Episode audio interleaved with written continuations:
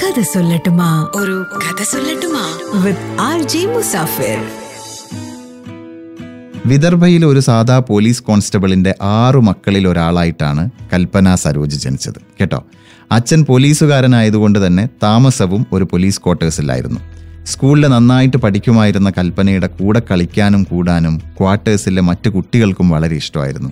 പക്ഷേ ഒരു താഴ്ന്ന ജാതിക്കാരിയാണെന്നും പറഞ്ഞ് രക്ഷിതാക്കൾ കൽപ്പനയിൽ നിന്നും അവരുടെ മക്കളെ അകറ്റി. കൽപ്പനയുടെ വീട്ടിലേക്ക് അവർ വരാതായി. കൂടെ കളിക്കാൻ ആളില്ലാതായി. കൽപ്പന നൽകുന്ന ഭക്ഷണം അവർ നിരസിച്ചു. സ്കൂളിലെ ടീച്ചർമാർ അവളെ മറ്റു കുട്ടികളിൽ നിന്നും മാറ്റിയിരുത്തി. എക്സ്ട്രാ കരിക്കുലർ ആക്ടിവിറ്റീസിൽ നിന്നും വിലക്കി. എക്സ്ട്രാ കരിക്കുലർ ആക്ടിവിറ്റീസിൽ പങ്കെടുക്കുന്നതിൽ നിന്നും വിലക്കി. പക്ഷെ അധിക കാലമൊന്നും തന്നെ ഈ ബുദ്ധിമുട്ടുകൾ അവൾ അലട്ടിയില്ല. കാരണം ഏഴാം ക്ലാസ്സിൽ പഠിക്കുമ്പോൾ അവൾ ആ ക്വാർട്ടേഴ്സ് വിട്ട് വിവാഹിതയായി മറ്റൊരു വീട്ടിലേക്ക് പോയി. പക്ഷെ ആ വീട്ടിൽ ആ പന്ത്രണ്ട് വയസ്സുകാരിയെ കാത്തിരുന്നത് പത്ത് പേർക്കുള്ള പാചകവും വാഷിങ്ങും ക്ലീനിങ്ങും ഒക്കെയായിരുന്നു.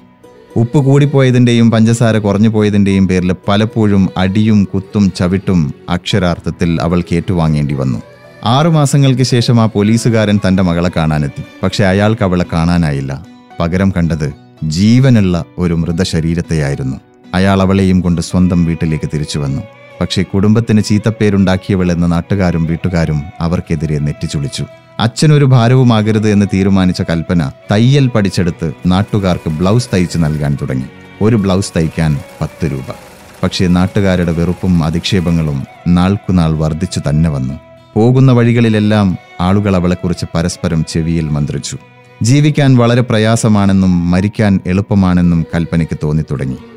അധികം വൈകാതെ തന്നെ ഒരു നാൾ മരിക്കാൻ തീരുമാനിച്ചുറപ്പിച്ച് അവൾ ഒരു വിഷക്കുപ്പി കയ്യിലെടുത്തു. പക്ഷേ കൽപ്പനയുടെ ആന്റി ഇത് കാണുകയും ഉടൻ തന്നെ തൊട്ടടുത്തുള്ള ഒരു ലോക്കൽ ഹോസ്പിറ്റലിൽ എത്തിക്കുകയും ചെയ്തു. ഇരുപത്തിനാല് മണിക്കൂർ കഴിയാതെ ഒന്നും പറയാനാവില്ലെന്നായിരുന്നു ഡോക്ടർമാരുടെ മറുപടി. പക്ഷേ ആ ഇരുപത്തിനാല് മണിക്കൂറിനിടയിലെവിടെയോ നിരാശയുടെ പടുകുഴിയിലായിരുന്ന കൽപ്പന എന്ന ആ പെൺകുട്ടി മരിച്ചു. പകരം കരുത്തയായ ഉത്സാഹവതിയായ മറ്റൊരു പെൺകുട്ടി ജനിച്ചു. അതെ അത് കൽപ്പനയുടെ രണ്ടാം ജന്മമായിരുന്നു. ജീവിതം തനിക്ക് നൽകിയ ഈ സെക്കൻഡ് ചാൻസിൽ ഒരു സെക്കൻഡ് പോലും ദുഃഖിക്കില്ലെന്ന് ആ ടീനേജുകാരി പെൺകുട്ടി തീരുമാനിച്ചു. രക്ഷിതാക്കളെ പറഞ്ഞു പറഞ്ഞ് സമ്മതിപ്പിച്ച് അവൾ മുംബൈയിലേക്ക് വണ്ടി കയറി.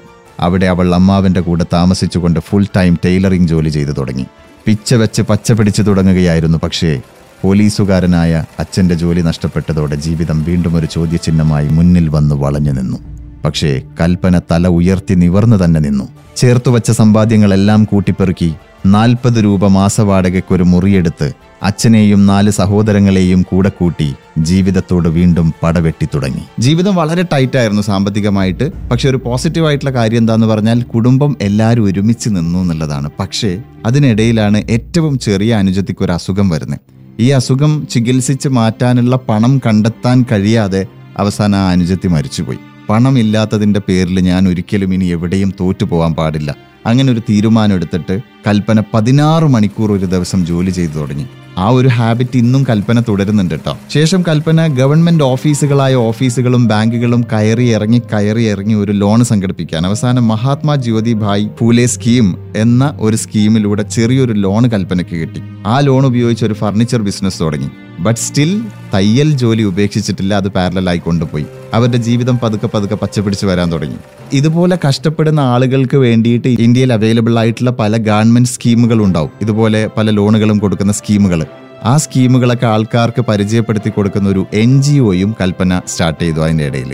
അങ്ങനെ പതുക്കെ പതുക്കെ ബിസിനസിന്റെ ഓരോ കാര്യങ്ങളും കൽപ്പന പഠിച്ചു വന്നു. രണ്ടു വർഷം കൊണ്ട് എടുത്ത ലോൺ മുഴുവൻ അടച്ചു തീർത്തു. ബിസിനസ്സിൽ വളരാനുള്ള പുതിയ പുതിയ വഴികൾ നോക്കി. അങ്ങനെ ഇരിക്കുമ്പോഴാണ് നാട്ടിലൊരു വലിയ സ്ഥലമുണ്ട്. അതിന്റെ ഉടമസ്ഥന് പെട്ടെന്ന് ക്യാഷ് വേണം. അതുകൊണ്ട് അദ്ദേഹം ആ സ്ഥലം വിൽക്കുന്നു. പക്ഷെ ആ സ്ഥലത്തിന് കുറച്ച് വിവാദമുണ്ട്.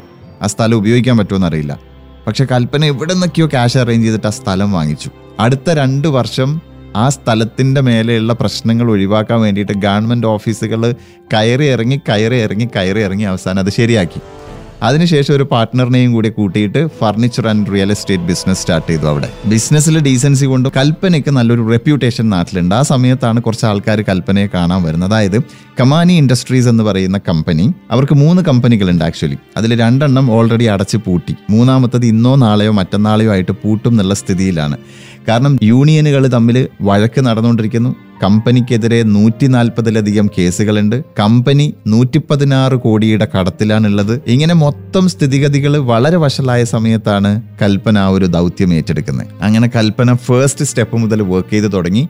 പത്ത് ആൾക്കാരെ ജോലിക്ക് നിയമിച്ചു. ഓരോരുത്തരും ഓരോ മേഖലയിൽ എക്സ്പേർട്ട് ആയിട്ടുള്ള ആൾക്കാർ ഫൈനാൻസ് മിനിസ്റ്ററിനെ നേരിട്ട് പോയിട്ട് കണ്ടു. ഈ നൂറ്റി പതിനാറ് കോടിയിൽ നിന്ന് എന്തെങ്കിലുമൊക്കെ ഇളവ് തരണം.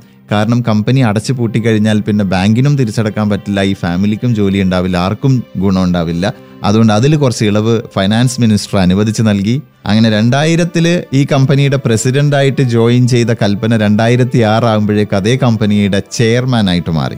ബാങ്ക് ലോൺസ് മുഴുവൻ ഏഴ് വർഷം കൊണ്ട് അടച്ചു തീർക്കണം എന്നാണ് പറഞ്ഞത്. പക്ഷേ ഒരൊറ്റ വർഷം കൊണ്ട് കൽപ്പന അത് അടച്ചു തീർത്തു. ജോലിക്കാർക്ക് കൊടുക്കാൻ ബാക്കിയുണ്ടായിരുന്ന ശമ്പളം മുഴുവൻ മൂന്ന് വർഷത്തിനുള്ളിൽ കൊടുത്തു തീർക്കണം എന്നാണ് പറഞ്ഞത്. പക്ഷേ മൂന്നേ മൂന്ന് മാസം കൊണ്ട് അത് കൊടുത്തു തീർത്തു. രണ്ടായിരത്തി ഒൻപതാകുമ്പോഴേക്ക് ഈ ഫാക്ടറി മൊത്തം വാദ എന്ന സ്ഥലത്ത് ഏഴ് ഏക്കർ സ്ഥലം വാങ്ങി അവിടത്തേക്ക് പറിച്ചു നട്ടു. And that's the story of Kalpana Saroj.